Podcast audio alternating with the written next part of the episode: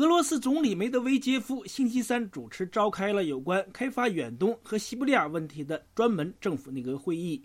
会议上提到，应研究一系列新的方法开发远东，包括成立特别经济区，在那里注册的公司企业将享有税务优惠的待遇。但最引人关注的提议是，把部分大型国有财团和政府机构的总部从莫斯科搬迁到远东。远东当地政府可因此获得大笔的税收。俄罗斯媒体说，俄罗斯捕鱼量的百分之八十来自远东。第一个最有可能搬到远东的政府机构是渔业管理署，办公地点可能设在哈巴罗夫斯克市。同中国相接壤、位于黑龙江另一侧的哈巴罗夫斯克也被中国人称之为伯利。负责远东开发工作的政府副总理特鲁特涅夫透露。具体涉及到哪一家公司和政府机构将从莫斯科搬到远东，目前还没有详细的清单，最后还需要总统普京的批准。俄罗斯同样有呼声把首都从莫斯科迁移到弗拉迪沃斯托克，也就是中国人称作的海参崴，但特鲁特涅夫表示，有关的提议他从未听说过。一些俄罗斯的政治分析人士说。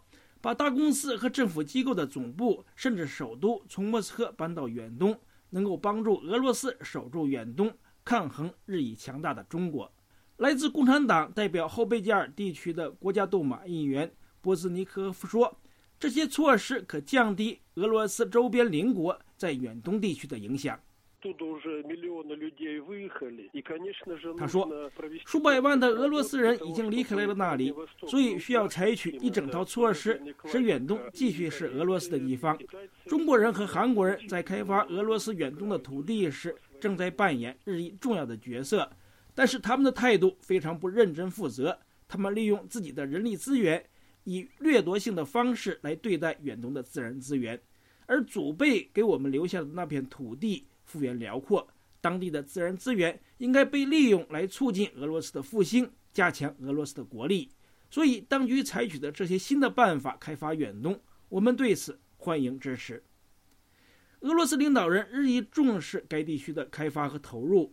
二零一二年成立了远东发展部，二零一三年在政府内阁中特别设立了负责远东和西伯利亚开发事务的副总理的职务。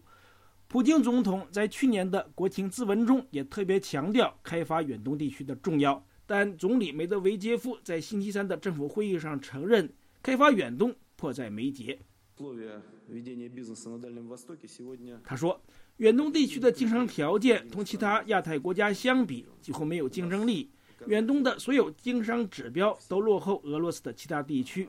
如果我们想解决这个问题，想尽快地推动这个地区的发展，我们就应该以最快的速度采取一些特别的方法，但许多批评者认为，官员和企业的管理人员不太可能放弃莫斯科舒适的生活和工作条件，去遥远、环境艰苦的远东地区工作。政治学者奥列什金说：“真正能促进远东地区发展的办法是更好地保护私有产权，创造有吸引力的投资气候。”俄罗斯公报的文章说。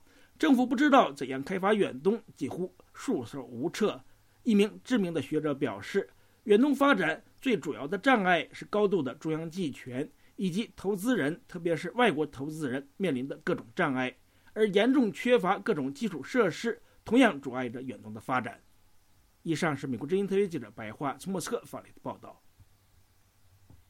Оттуда уже миллионы людей выехали. И, конечно же, нужно провести комплекс работ для того, чтобы Дальний Восток был нашинским. Это выражение классика. И корейцы, и китайцы довольно значительную роль играют уже в освоении наших территорий. Они не столь... Условия ведения бизнеса на Дальнем Востоке сегодня почти не конкурентны с другими странами Азиатско-Тихоокеанского региона.